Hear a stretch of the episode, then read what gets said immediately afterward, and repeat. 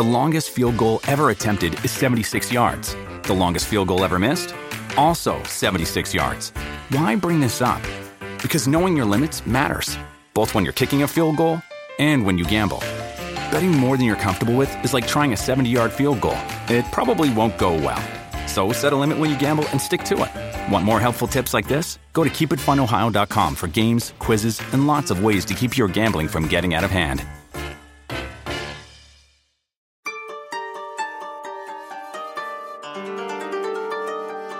रहीम के दोहे भाग पाँच। दादुर मोर किसान मैं, लग्यो रहे धन माही। मैं रहीम चातक रटनी, सरवर को को नाही। रहीम कहते हैं कि मेंढक, मोर और किसान, ये तीनों ही बादलों से बहुत स्नेह करते हैं। हर दम उनके आने की राह देखते रहते हैं और हमेशा बादलों को देखने के लिए व्याकुल रहते हैं।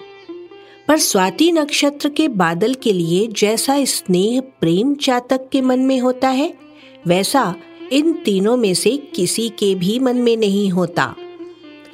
कहने का भाव है, जो व्यक्ति वास्तव में ही प्रेम करते हैं, वे चातक की तरह ही विरह की आग में झुलसते रहते हैं, पर उसमें भी उन्हें आनंद की अनुभूति होती है।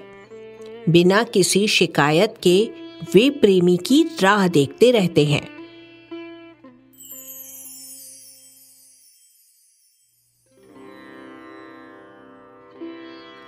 तन रहीम है करम बस, मन राखो वही और जल में उल्टी नाव जो खेचत गुण के ज़ोर। रहीम कहते हैं कि ऐसा कहा जाता है, शरीर कर्म के वश में है और वो पूर्व जन्मों के कर्म के अनुसार ही कार्य करता है। ठीक है, शरीर जैसा करता है वैसा करने दो, लेकिन मन तो शरीर या कर्म के अधीन नहीं है, वो तो आज़ाद है। मन को तो अपनी सुविधानुसार चला सकते हो। मन को ही अपने वश में करना है, फिर कर्म के बंधनों से शरीर अपने आप ही मुक्त हो जाएगा। रहीम आगे कहते हैं, नदी के तीव्र प्रवाह में बह रही नौका को नाविक ऐसे ही बहने या डूबने के लिए छोड़ नहीं देता। वो रस्सी के सहारे नौका को धारा की विपरीत दिशा में खींचकर किनारे पर लाकर ही दम लेता है। कहने का भाव है, ये शरीर क्या है? नौका ही तो है। मन की रस्सी से देह रूपी नौका को खींचकर प्रभु की शरण में ले आओ और जीवन मृत्यु से मुक्त हो जाओ।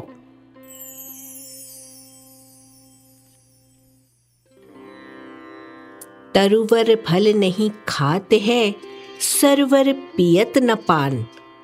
कही रहीम पर काज हित, संपत्ति संचय सुजान।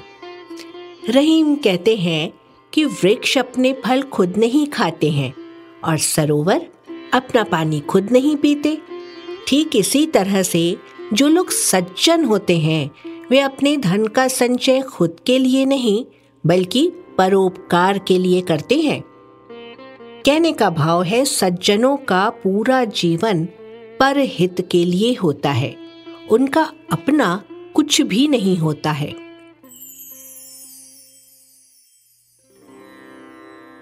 तासो ही कछु पाइये कीजे जाकी आस।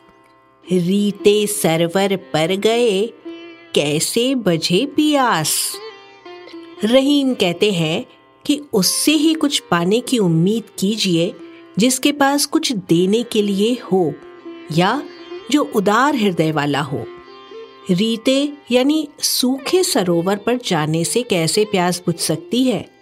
जो रीता सूखा या खाली हो, वो भला किसी को क्या देगा?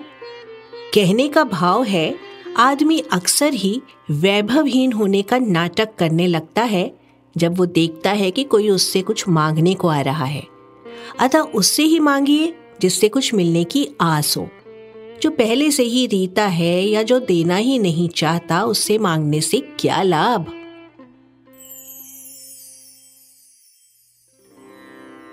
जो रहीम रही बो चहो, कहो वही को दाऊ, जो नृपवासर निश कहे, जो कच पची दिखाओ रहीम का कहना है कि अगर आप अपने व्यवसाय या पद को बनाए रखना चाहते हैं तो समय के साथ चलें।